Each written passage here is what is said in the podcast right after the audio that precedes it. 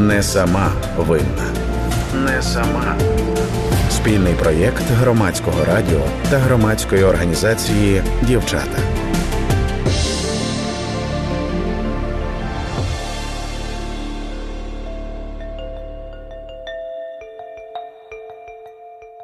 До цього поліцейського підійшла, який брав у нього заяву, і каже: ну бачите, діти от стоять, вони плачуть, у нас домашнє насильство, стільки протоколів вже.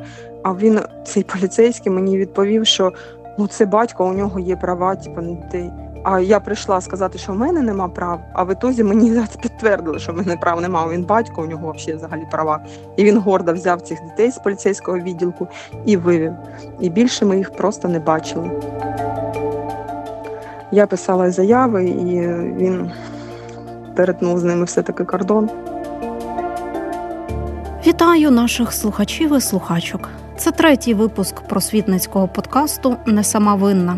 У подкасті ми будемо говорити про домашнє насильство під час війни.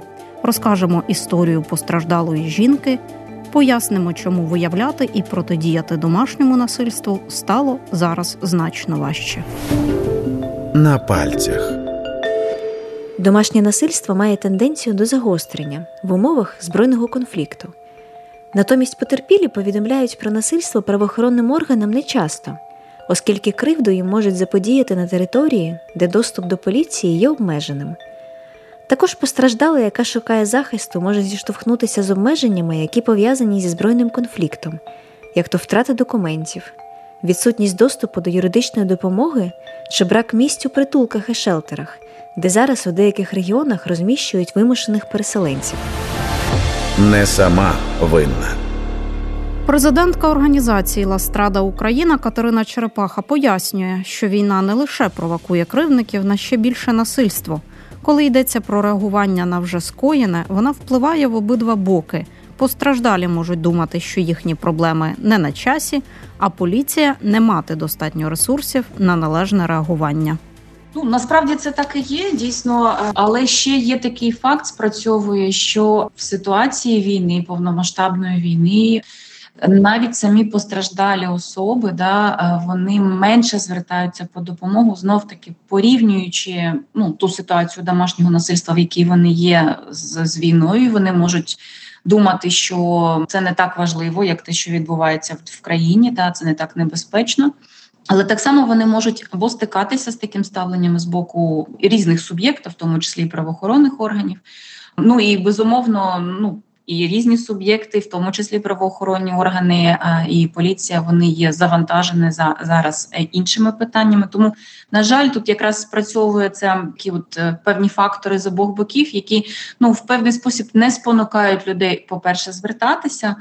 По-друге, може бути незначне реагування або недостатньо ефективне реагування.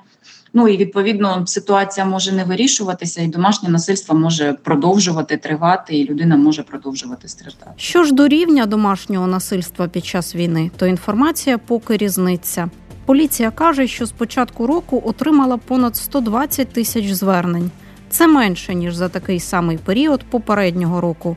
Але не означає, що кількість випадків насильства справді стала меншою, говорить Катерина Черепаха. Є різні цифри. Те, що озвучувалося, наприклад, представниками органів Національної поліції, що з початку цього року було отримано, це саме до органів Національної поліції, отримано більше 120 тисяч звернень стосовно випадків домашнього насильства, звернень та повідомлень. Безумовно, як було зазначено, що ця кількість є меншою порівняно з таким самим періодом попереднього року. Але знов-таки, зважаючи на ті обставини, в які наша держава зараз проживає. З іншого боку, я можу сказати, що, наприклад, якщо подивитись на ті звернення, які надходять на гарячу лінію Ластради, національна гаряча лінія з попередження домашнього насильства, торгівлі людьми і гендерної дискримінації, ми бачимо, що актуальність проблематики домашнього насильства, вона залишається на тому ж самому рівні, як і попередні роки. Тобто, якщо подивитися, то за 9 місяців цього року ми отримали майже 28 тисяч звернень, і більше 90% це звернення саме стосовно домашнього насильства. І це така сама тенденція, як і в попередні роки. Тобто в попередні роки так само більше 90% звернень це стосується домашнього насильства. На гарячу лінію Ластради під час війни почали часто звертатися вимушені переселенці. Середовище, в якому люди опиняються, на жаль, часто сприяє тому, аби насильство щодо них не тільки не припинялося, але й зростало.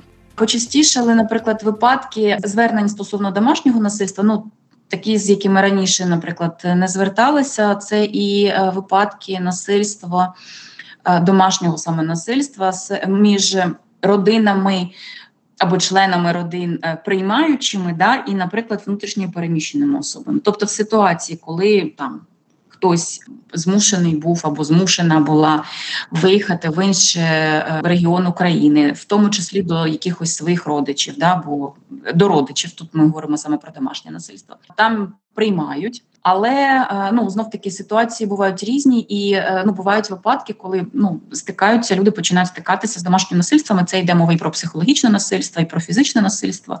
І тут так само те, що ми спостерігаємо серед тих, хто звертається на гарячу лінію, відчувається, що люди самі про це говорять, що вони не бачать для себе можливості або відчувають провину за те, що вони скаржаться на домашнє насильство, тому що їх приймають, їх фактично надають їм прихисток і не готові, наприклад, звертатися так само і до правоохоронних органів або до якихось будь-яких інших установ, але так само продовжують потерпати від насильства. І, безумовно, ті випадки, коли людині фактично або немає куди звернутися, або немає якогось реалістичного, реального реагування, це, на жаль, так само існує. Знов-таки, чи через те, що не працюють служби, або чи через те, що людина фізично не могла звернутися, або дістатися до того, щоб написати заяву, або звернутися по якийсь інший вид допомоги, через те, що розрушена, була зруйнована інфраструктура, або не вистачає фахівців, або вони не можуть добратися до тих регіонів, де це відбувається. Це так само існує. Тому що, наприклад, якщо домашнє насильство існує в помешканні, в квартирі, на жаль, випадки, коли воно продовжує тривати, коли люди ховаються в бомбосховищі, в підвалах, це ті факти, з якими звертаються на гарячу лінію. Історія, яку ми підготували для цього випуску програми, якраз про родину вимушених переселенців. Наша героїня неодноразово зверталася до правоохоронців. Втім, припинити насильство їй це, на жаль, не допомогло. Твій досвід цінний. Ольга Корба, мама 4 дітей. Рятуючись від війни, переїхала з родиною з Авдіївки у Рівне. Чоловік Ольги неодноразово піднімав на неї та дітей руку. Коли жінка звернулась до поліції, викрав 2 дітей прямо з поліцейського відділку, а за деякий час забрав з лікарні й немовля, якого разом з Ольгою поклали на лікування через інвалідність дитини. Користуючись статусом багатодітного батька, кривдник вивіз дітей за кордон, ізолював від матері і приховує навіть те, в якій країні знаходяться нині діти. Якийсь час було все добре, але останнім часом, особливо з 5.09, це в нас взагалі щось страшне було. Ми його стали більш дратувати, бо він без роботи залишився і не хотів взагалі працювати, бо і фонди допомагали, і соціальна допомога на дітей, розслабився. І нас просто став такі нападки. Він дитину міг вдарити, а мене так взагалі з 5 числа він через день і нападав, і бив, розбив телефон, забрав всі гроші, документи, не випускав на вулицю. Я 5 числа перший раз визвала поліцію після нападка такого. Я протокол не склала, вони з мамою, мама останнім часом його стала з нами жити. І вони попросили не робити цього, бо дитина у нас з інвалідністю молодша, кажуть, завдягаю тобі по відділкам всім цим поліцейським участкам. І я погодилася, і нам дали просто терміновий заборонний припис. Повернулися в квартиру, дітей вже не було, речей не було, маму його не було. Мама сказала по телефону при всіх, що вони поїхали до Житомира, а молодшу дитину з інвалідністю він мені приніс, бо вона для нього тоді абузою була. 19 числа він молодшу дитину цю з інвалідністю з судомами на реабілітації. Ми лежали на стаціонарі, і він витяг її з другого поверху і убіг з нею в невідомому напрямку. Наразі і зараз я думаю, що з дітьми не все в порядку, бо я не можу з ними спілкуватися, а та дитина взагалі на грудному вигодовленні була. Я взагалі не знаю, як він там, що з нею робить. І зараз він взагалі написав, що дитина впала з кроваті, з висоти. Ну, я не знаю, щоб в мене серце розривалося, чи не відповідає, що з цією дитиною, чи бреше знову. Ну, розумієте, постійна інформація недостовірна, і головне, що ніякі служби якось не дуже допомагають нам. Останню версію, він кидав, що він в Польщі, він прислав ці документи на ОТЗСН, щоб з мене зняли дитячі виплати. А я ж кажу, покажіть хоча б адресу, де вони там. Бо він все одно каже, ти приїдеш по тій адресі, а нас вже не буде. Ми навіть в Росію можемо поїхати, щоб ти нас не знайшла, і я їх там на усиновлення дам. І, таке розказую, я не знаю. Чи може взагалі хоче тільки гроші отримувати. Ой, і мені не показали цю адресу. Мені зняли дитячу, адресу не сказали, сказали, що мене можуть. Їхали ті країни, куди він кидав приблизні адреси. В Германії ми знайшли зачіпку, там вони залишалися на один день, але це було до того за тиждень, як він мені сказав. І в Бельгії були, в Нідерландах, куди він писав там ці адреси приблизні. Взагалі написали в Германії, в Бельгії розгорнені заяви, нам викликали перекладача. Дуже відповідально віднеслись до цієї справи. Я надавала докази, вони дивилися переписку. Якось так дуже відповідально віднеслись. І ми склали там заяви, там пообіцяли просто вилучити від батька. Нехай не мені передати, просто дітей вилучити, тому що дуже важка ситуація. І завжди просять зробити запит з України, ми будемо щось робити. Україна запит не робить. Він каже, він батько, нічого страшного. Не сама винна. Відповіді багато від різних організацій, від поліції, що взагалі було дуже мало відповідей. Мені відмахуються всюди, кажуть, що іди мирися, і це взагалі мої проблеми, нічого страшного такого. Від уповноваженого Верховної Ради України з прав людини відповідь була, що на нього складені 3 протоколи адміністративні, там з датами було написано, що він кривдником перебуває. І просто в кінці, що вони за кордон виїхали з дітьми, і вони нічого не можуть вдіяти. Така ж відповідь від служби у справах дітей, вони не знають, як він перебуває з дітьми, ніякі там обставини, умови там, проживання, відношення. Взагалі всі організації відповідають, що вони виїхали, це вже взагалі не наші проблеми. Я зверталася в службу у справах дітей і в різні організації, куди мені просто хто може сказати, які назви. Я вже і в секретаріат Уповноваженої Верховної Ради України з прав людини, і в МОМ, і в ООН, Держкордони, нікуди не зверталася. І все одно ніхто якось нам допоміг. Але останнім часом він мені скидував такі погрози, фото свідоцтва розірваних, фото з реєстрації дітей в Германії, що приїдь, забери, у нас така ситуація жахлива, мене там на коронавірусі в ізолятор посадили, дітей відокремили, вони без їжі, без перевдягання. Таке видумував, що каже, я їх потім вийду і приб'ю, і кину, і на усиновлення віддам. Я поліцію показую, вони кажуть, він батько, ми ж його бачили, він такого не зробить. Я розумію, що завжди не зробить, але у нього є такий період, що він може таке накоїти, і потім він буде вибачатися, він себе приб'є, просто ж, а вже нічого буде не подіяти. І не запити ніякий, не розшук ніякий, навіть після такого, що він розідрав свідоцтво, прислав, що він з дітьми розправиться, і каже, він вам так каже, такого не буде, він батько. І я ж так просила цього малого, як викрав з лікарні, у мене просто взрив мозку був. Ми не встигли взагалі, курс тільки начався, йому так потрібно було це лікування, щоб він міг ходити. І я так просила поліцію, і вони... Він не перетне кордон. Я кажу, до 2 вже вивіз. Я ж писала всюди, просила. І цього вивез теж. Поліцію з 12 я зверталася і просила, щоб не дозволяли перетинати кордон, просила, щоб повернули, щось вдіяли якось. А мені відповідь завжди, що він батько. На цього 4 протоколи складено. Деякі вже задовольнили, штраф на нього вже виписали. Він ще за кордону повернувся, затопив квартиру 22 числа, бо ключі були в нього, квартира була зйомна, на мені записана, бо нам фонд давав на мене гроші, бо так як я там в проєктах брала участь, нам дуже допомогли як переселенцям. Не сама винна. Такі випадки, як випадок Ольги, демонструють вади системи реагування на насильство, які виявила війна. Але додалися й інші фактори, вплив яких теж треба враховувати, говорить заступниця голови і керівниця проєктів Центру «Жіночі перспективи» Марта Чумало. То, що поліція зараз дуже часто гірше реагує на випадки домашнього насильства, також тут є і суб'єктивні, і об'єктивні фактори.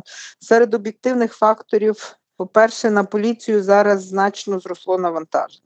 Тобто вони патрулюють в значно насиченішому режимі. Вони мають такі завдання, які до того були їм не дуже властиві. Також багато поліцейських або мобілізовані, або мають такі вахтові періоди мобілізації. Тобто значно зменшилася кількість поліцейських, зросла навантаженість і зменшилася кількість поліцейських. Тобто зараз на одну людину може бути навантаження значно більше. Так само, наприклад, в нашому регіоні, в Західній Україні, зросла кількість людей у вразливих категорій, внутрішньопереміщених, людей з різними бекграундами, так скажемо. У нас значно збільшилося кримінального елементу, їх на сході країни дуже часто, коли переміщувалися місця позбавлення волі, то люди з не дуже якимись такими значними термінами або неважкі злочини, які скоїли, то вони просто були випущені. І це навантаження, це збільшення ризику правопорушень і злочинів. І це також навантаження на поліцію.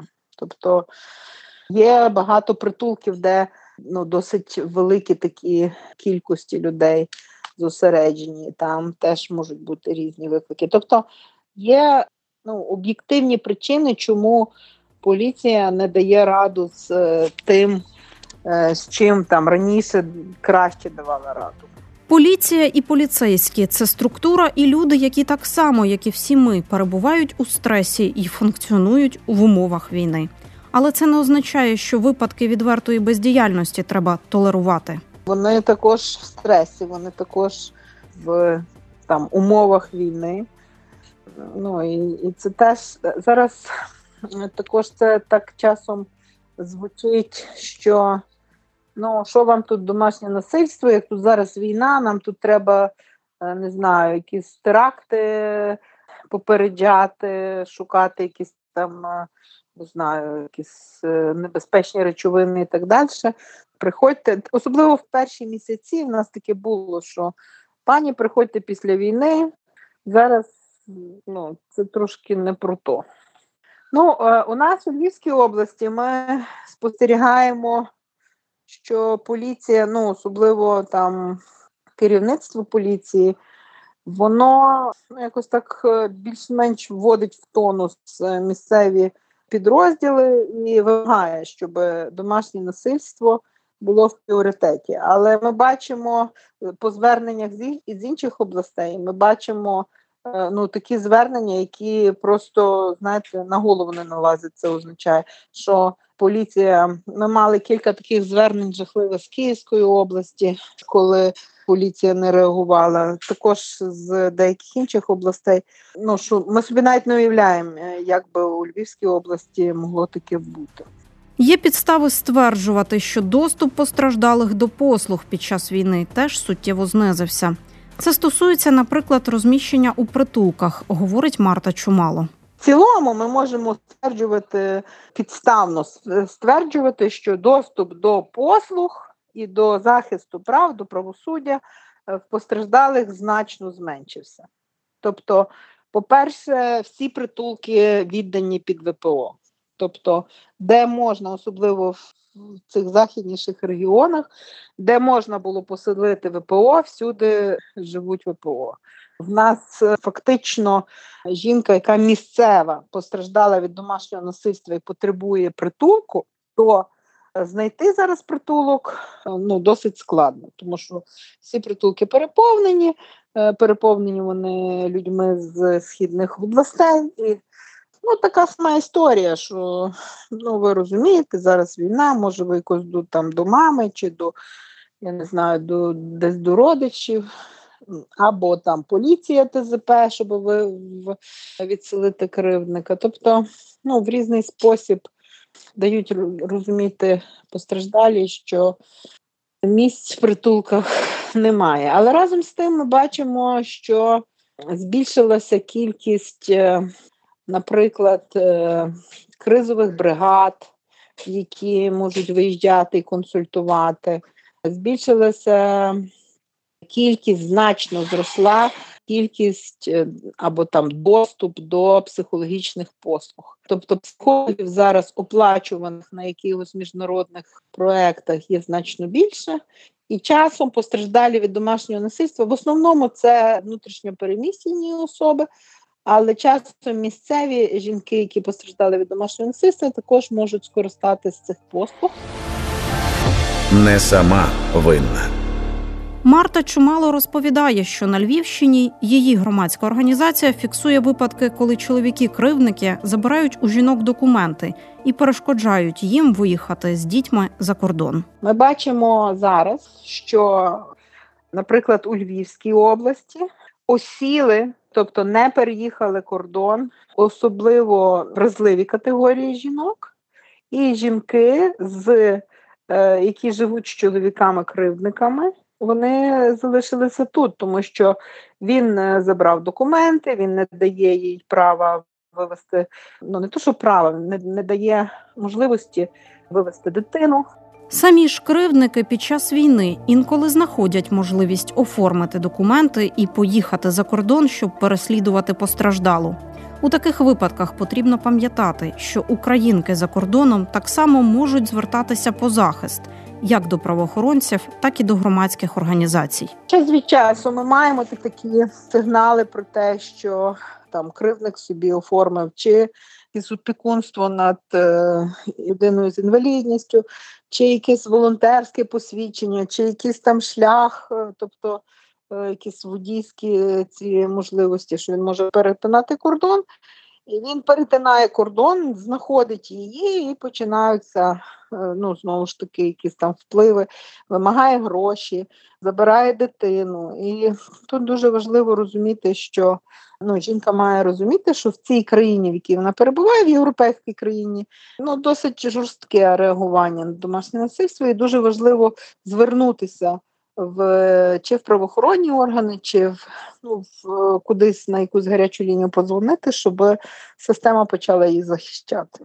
Тобто специфіка домашнього насильства, є специфіка. Ми бачимо також, коли говоримо про домашнє насильство, що ми мали кілька кейсів, коли кривдник забирав дитину,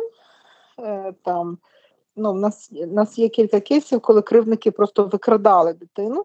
Є зараз кейс, що він оформляє на себе опікунство. Для того, щоб уникнути мобілізації, вони, наприклад, один такий позбирав, від нашої клієнтки забрав дитину, від попередньої дружини забравши 2 дітей і поїхав собі в Швейцарію. Оформив там виплати відповідного розміру на 3 дітей. І там кілька місяців був.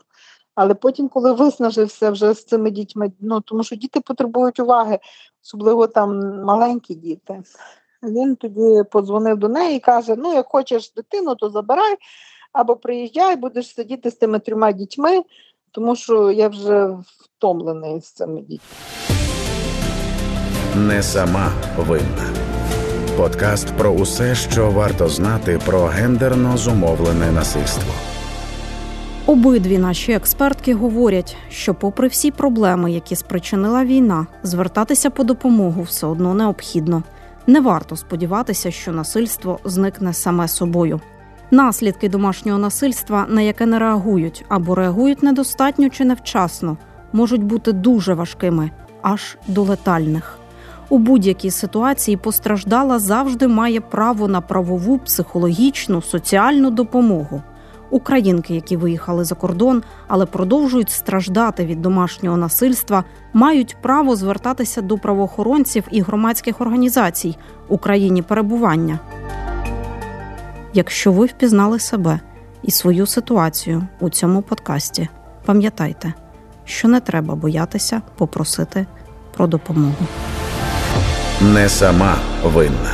Авторка програми Анастасія Багаліка, журналістка Христина Морозова, режисерка Ірина Нижник. Не сама винна. Не сама. Спільний проєкт Громадського радіо та громадської організації «Дівчата».